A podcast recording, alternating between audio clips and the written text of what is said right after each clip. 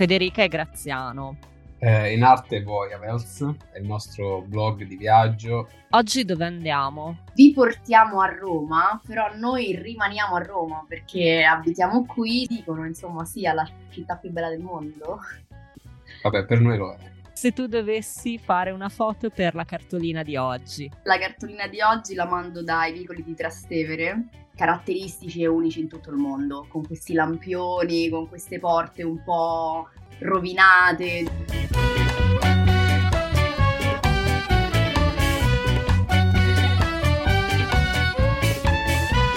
State ascoltando Saluti e Baci, il podcast che vi manda le cartoline dai luoghi più belli del mondo. Questa è un'edizione speciale. A scrivervi non è la solita Federica Capozzi, che poi sarei io, ma un ospite con il mio stesso pallino per i viaggi.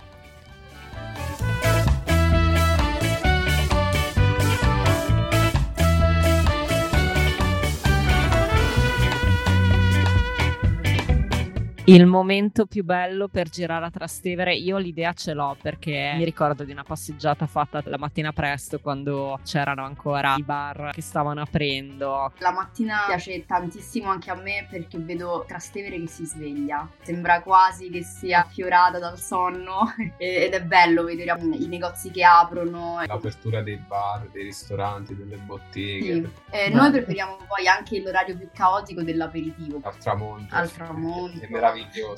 I tramonti su Roma sono meravigliosi e su Trastevere ancora di più.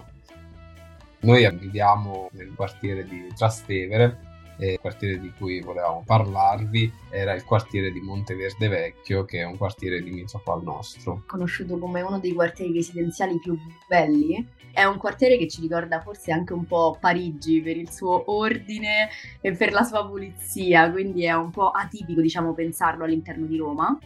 È un quartiere verde, come si può evincere dal, dal nome. Sì, all'interno del quartiere eh, sono presenti due ville, Villa Sciarra e Villa Panfili. Vi consigliamo di visitarle entrambe, soprattutto se siete amanti delle passeggiate immerse nella natura, c'è un profumo nel quartiere davvero fantastico. Se non soffrite di allergia al polline come me è, è molto piacevole.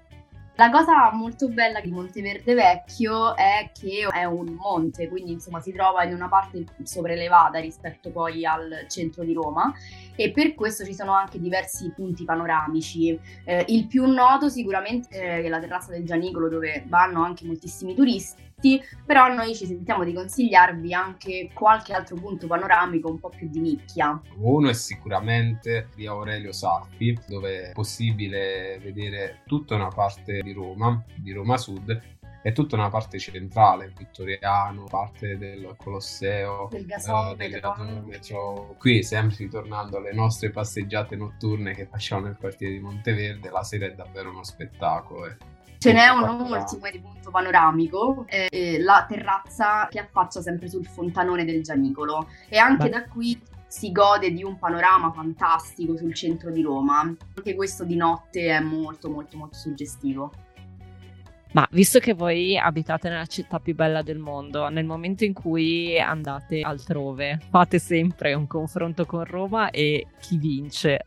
Per fortuna siamo dei bravi viaggiatori, secondo me, perché quando visitiamo le altre parti del mondo non facciamo mai subito il confronto con Roma. L'unica cosa che ci viene automatica è durante il ritorno, cioè quando al ritorno l'aereo sorvola Roma e noi stiamo tornando con la nostalgia della vacanza, automaticamente scompare, diciamo wow, dove abitiamo, è bellissimo tornare a casa. Ciao, Ciao saluti e baci da Roma.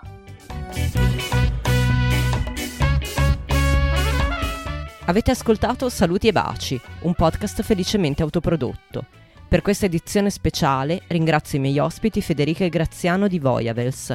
Li trovate su www.voyavels.it, il loro blog di viaggio, e su Instagram e TikTok, sempre come Voyavels. Le mie cartoline tornano a settembre, ma intanto godetevi l'edizione speciale. Se non l'avete ancora fatto, cliccate segui per non perdere gli aggiornamenti, datemi tante stelline e cercate saluti e baci su Instagram e Facebook.